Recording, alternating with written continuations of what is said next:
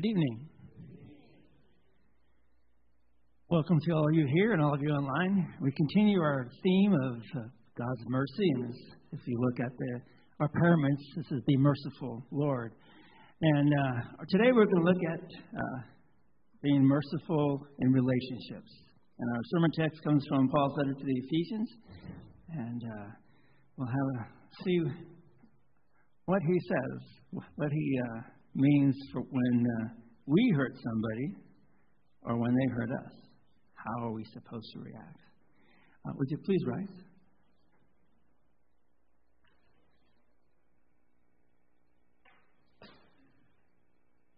The grace of our Lord Jesus Christ and the love of God and the fellowship of the Holy Spirit be with you all. Therefore, having put away falsehood, let each one of you speak the truth with his neighbor, for we are members one of another.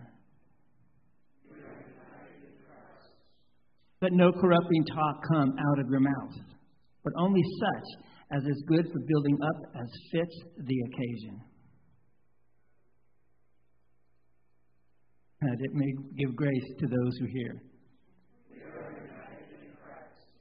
Be kind to one another, tenderhearted, forgiving one another, as God in Christ forgave you. Behold, how good and pleasant it is when brothers dwell in unity. It is like the precious oil of the head running down on the beard, on the beard of, of Aaron. We cry to you for mercy.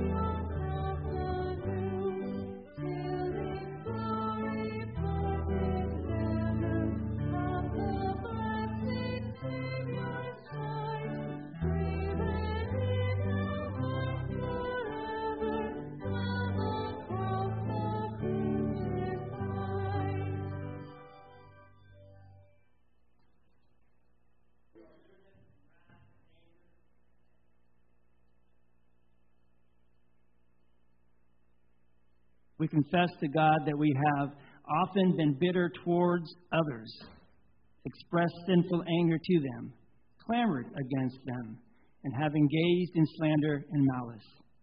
We have refused to forgive and have pursued revenge rather than reconciliation. Holy God.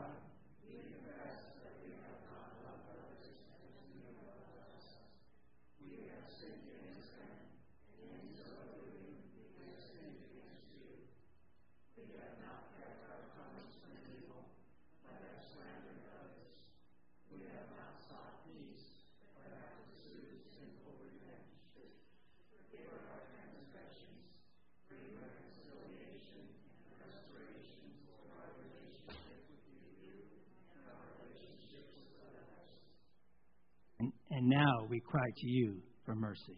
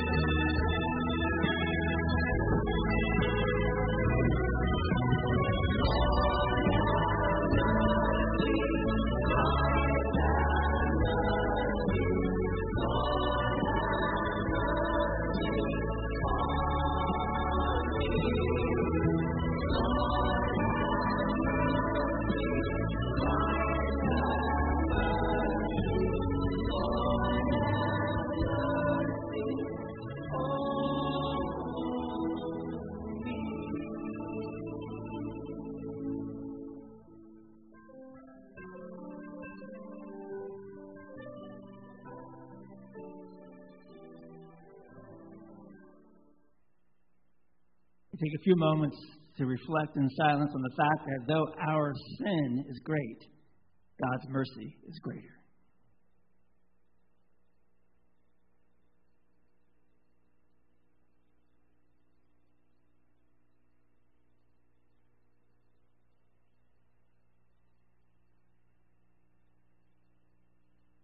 Hear the good news.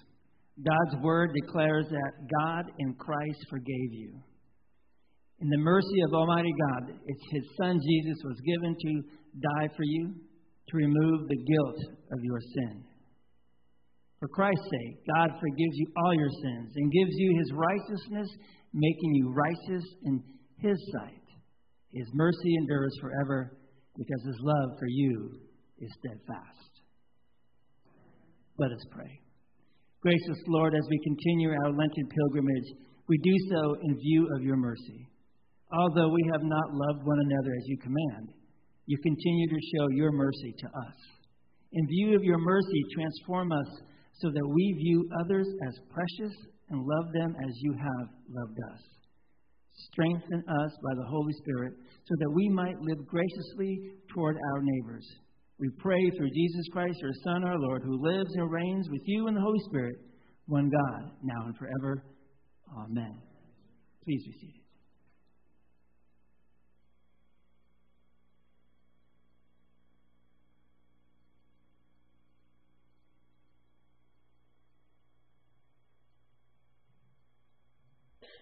Good evening.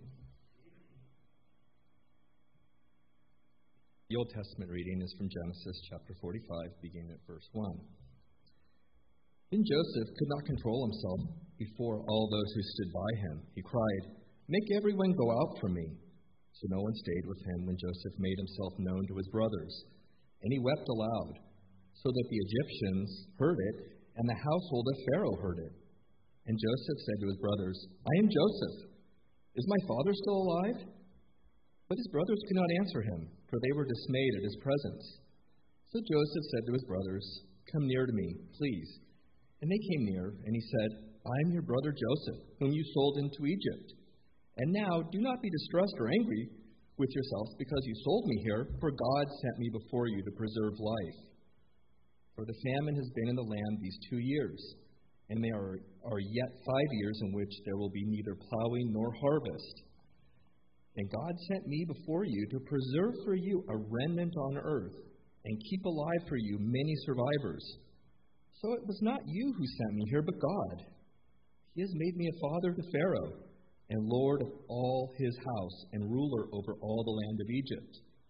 Hurry and go up to my father and say to him, Thus says your son Joseph, God has made me lord of all Egypt. Come down to me, do not tarry.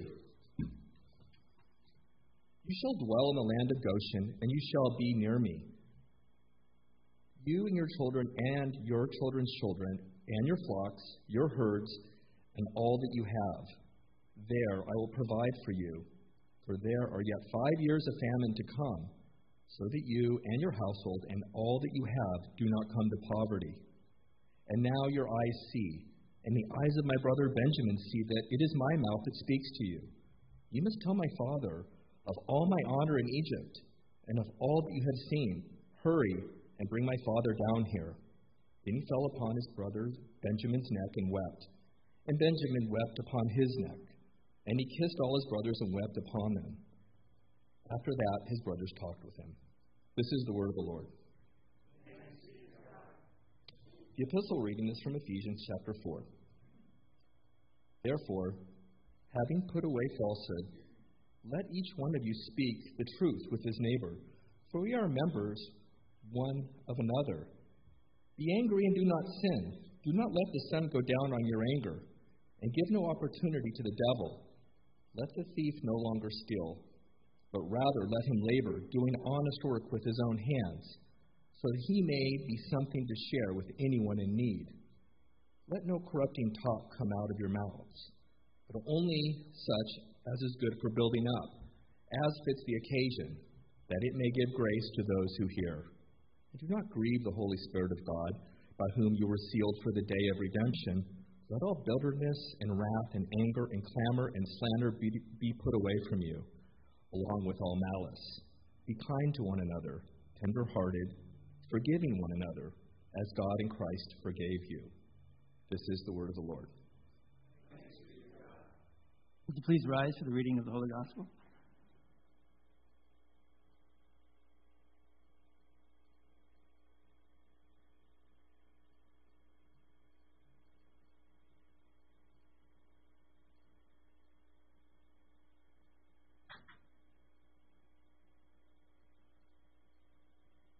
Holy Gospel according to St. John, the 13th chapter. A new commandment I give to you that you love one another. Just as I have loved you, you also are to love one another. By this, all people will know that you are my disciples, if you have love for one another. This is the gospel of the Lord.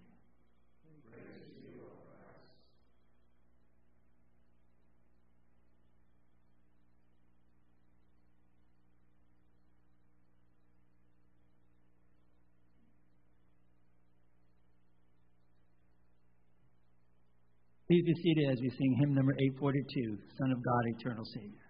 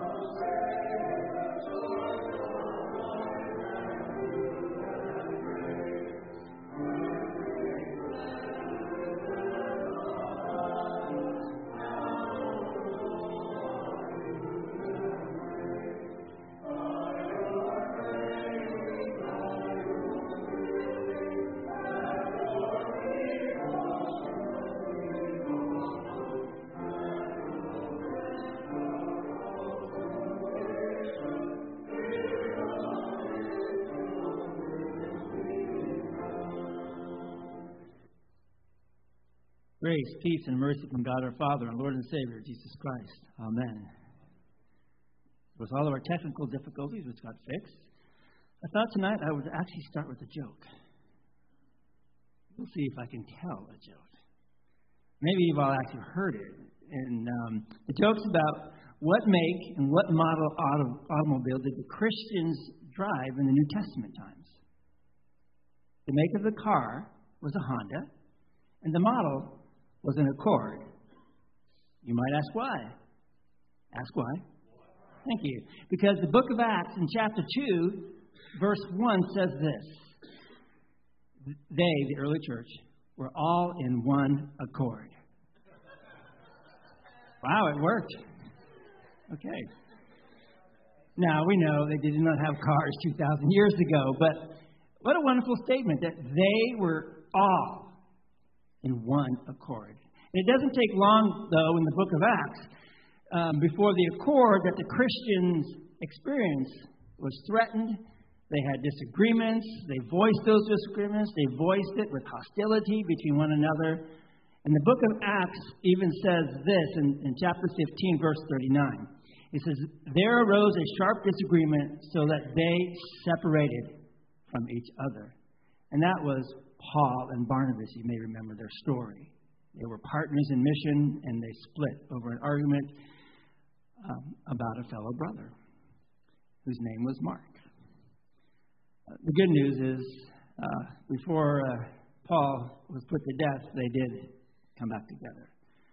But as one moves on in the New Testament, the epistles of Paul, especially his two to the Corinthians, um, it describes significant discord in the early church. Paul's letter to the Galatians presents a conflict with uh, legalistics in the church. His letter to the Ephesians was written to help mend a rift between Gentiles and Jewish Christians. And so goes the rest of the New Testament. It was a challenge in the first century for Christians to be in one accord. Fast forward to the 21st century, and I think we would all agree it is a challenge in the 21st century for Christians to be in one accord. We too find it hard to live in harmony. Yet, you and I, all of us Christians, we are called to be at peace with one another. But that's not easy. Anybody disagree with me on that one? It's just not easy. It's difficult. We need mercy in our relationships with one another. And thankfully, God provides His mercy to us so that you and I can show mercy to others. We are able to live in one accord in view of God's mercy. And although we seek to be in one accord with each other, frequently we are in discord. Our text from Ephesians chapter 4 identifies some of the sources of discord. In verse 29, it says, Let no corrupting talk come out of your mouth. Now, corrupting talk is what Paul identifies as engendering discord. And what is the corrupting talk? Well, Paul goes on to give us a description in verse 3 bitterness, wrath, anger, clamor, slander, and malice. And the word that is translated as corrupting is frequently used um, of food that spoils. So, um, you all like bananas? I've got a banana on the screen, right? You like bananas? Awesome. Okay, so that's a good looking banana, huh? You wouldn't mind peeling it and eat it, right? And um, that's the way it's supposed to be. But if we abuse it, if we twisted it and pounded it, and in the summertime, if I left it out on the patio for probably one day, it would look like that. How many of you want to take a bite of that banana? Right? I don't think any of us would be too happy to hold it. We'd hate the taste of it because the banana is corrupted. And this is true of our relationships with each other. They are beautiful and they are delightful when we are in one accord. But when our relationships are subjected to the corrupting influences of bitterness and wrath and anger and clamor and slander and malice, things get pretty messed up. Even in the church, there is sin. The ugly influence of sin corrupts relationships in the church. A trusted friend gossips about you. A church leader snubs you. A colleague ridicules you. You become victim of the corrupting talk. Or perhaps, maybe, you are the source of the corrupting discourse. Maybe you cause the decay of relationships. Or when someone disagrees with you in a church meeting, you resent it and you seek to destroy his or her reputation. When you don't feel valued as a church leader, maybe you make it your mission to undermine his or her authority. Or when a decision is made that is contrary to your opinion, you're bitter and you cast aspersions of accusations on the decision makers of the church. When you and I feel wronged by others, our immediate inclination typically is to simply turn against them, to seek revenge, to retaliate against them. And yes, even in the church, such corrupting conditions arise to destroy the sense of community. As one frustrated pastor commented, he said this He said, The commandment that is most neglected in our church is the one that simply says, Thou shalt not bear false witness against thy neighbor. It is It is for reasons like these that the apostles warned us in Ephesians chapter 4 let no corrupting talk come out of your mouth. But that's not all that Paul has to say in our text. He provides a prescription, let no corrupting talk come out of your mouth, but then immediately follows it with a prescription.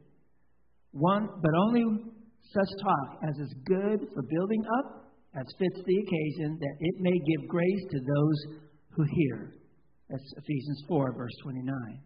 Paul says that our talk, your talk, my talk, all Christians' talk, should not be for the purpose of corruption, but rather for the goal of construction, for building each other up. We are not to tear down others, but instead we are to build them up. And this is what makes for a healthy relationships in the church. It's what makes for a, a very healthy church. And the key of constructing harmonious relationships is simply forgiveness.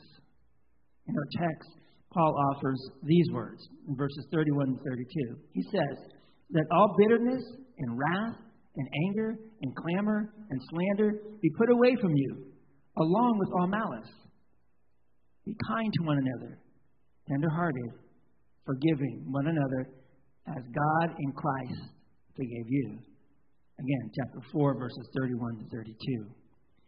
When engaged in corrupting talk, if we are the source of that corruption, we are to repent of it. As Paul says, we are to put it away. We get rid of it through confession of sin to God and to especially uh, the one that we have wronged. Lent is a penitential season. And so, especially at this time of the year, we are to confess our sins to God and to one another and to seek reconciliation with those that we have wronged. The good news is, is that God promises forgiveness. God forgives your sins and my sins, and He does all of that for the sake of His Son, Jesus Christ. In Christ, Paul says in 2 Corinthians chapter 5, he says, In Christ, God was reconciling the world to Himself, not counting their trespasses against them.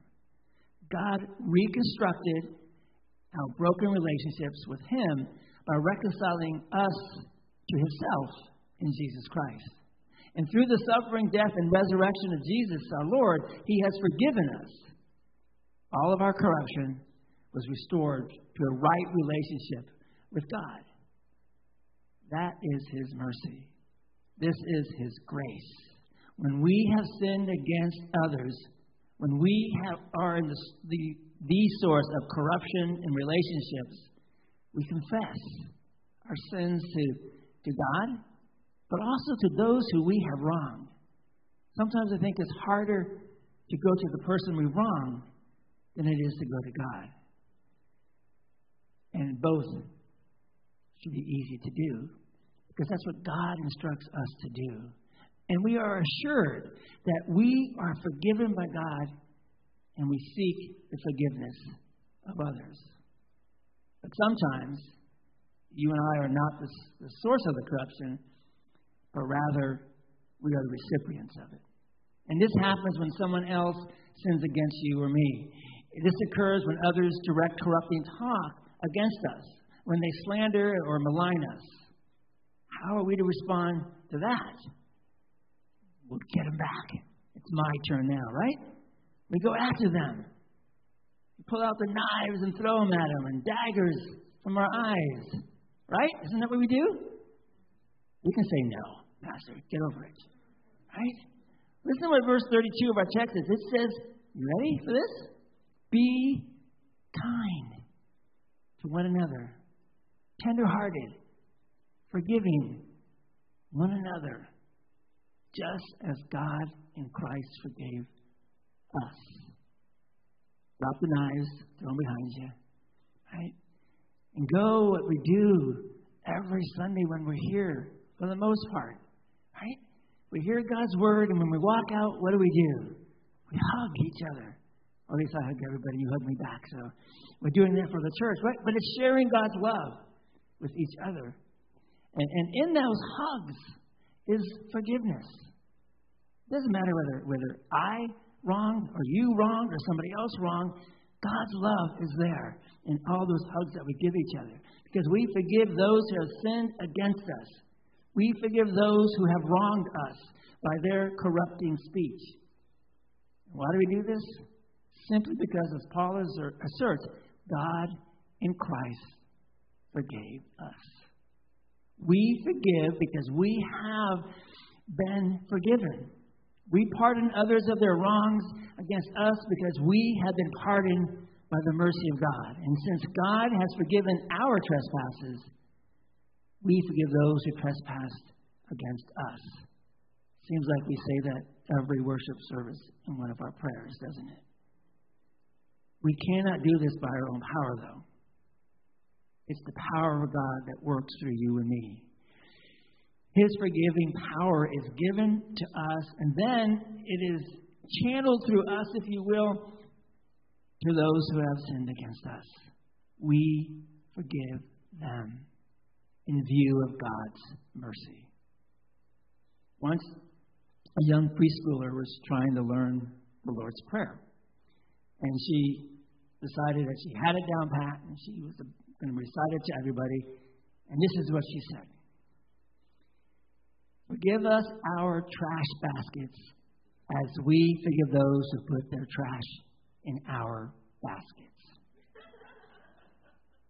But you know, listen to those words one more time. They're not bad. Listen to them again. And, I know they're, they're funny, but out of the mouths of babes sometimes. Forgive us our trash baskets as we forgive those who put trash in our baskets. Even in the church, there are others who put trash in our baskets.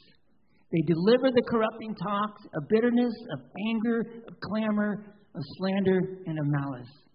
Paul tells us to put all that away. We are to take out the trash, and we do so by forgiving. We don't let the trash um, destroy our, our heads and our hearts. We release to God the wrongs done to us and the, the slander spoken against us. We forgive. We forgive because we have been forgiven. We have been forgiven of the trash in our baskets that stank to high heaven, but was removed by the passion and the person of Jesus Christ. Forgive us our trash baskets. I think we can cry that to God this season of Lent. And in view of His mercy in Jesus Christ, we know that we are forgiven. In the power of His mercy and grace, we now forgive those who put trash in our baskets. Amen? Let us rise for prayer.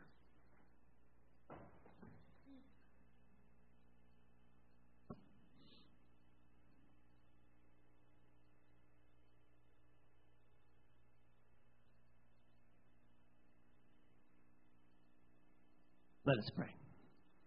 Almighty and merciful God, we approach your throne of grace today with broken relationships. When we have alienated ourselves from others due to corrupting talk, put words in our mouths that foster reconciliation.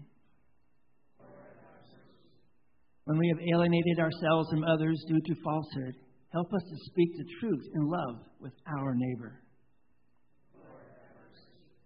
When we have alienated ourselves from others due to bitterness and anger, renew a right spirit within us to work toward peace.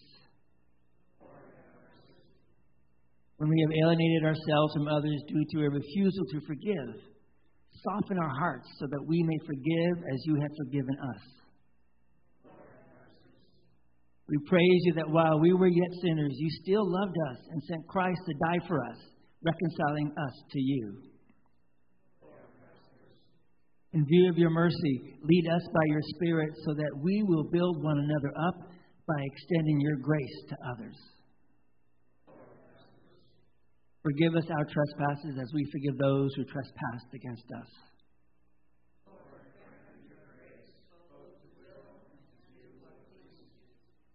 All these things we pray in the name of Jesus, who reconciled us to you.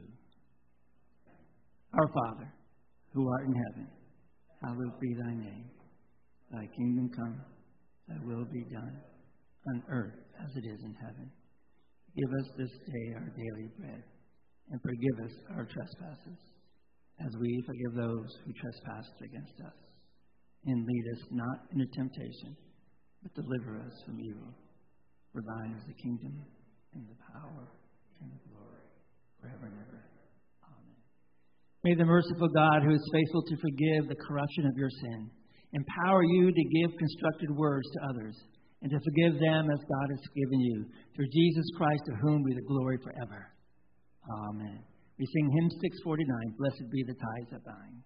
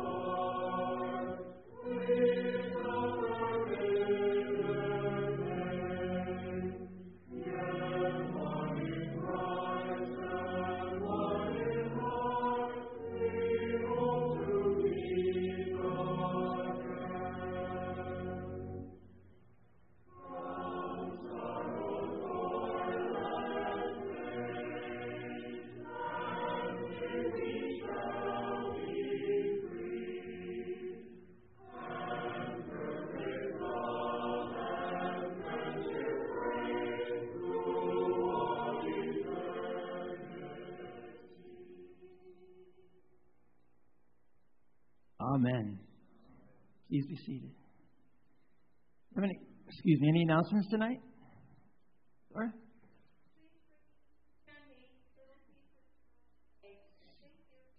Thank you, Lord. There's a big box in the narthex. Also, uh, Saturday at 11 o'clock, we're going to help the um, family move.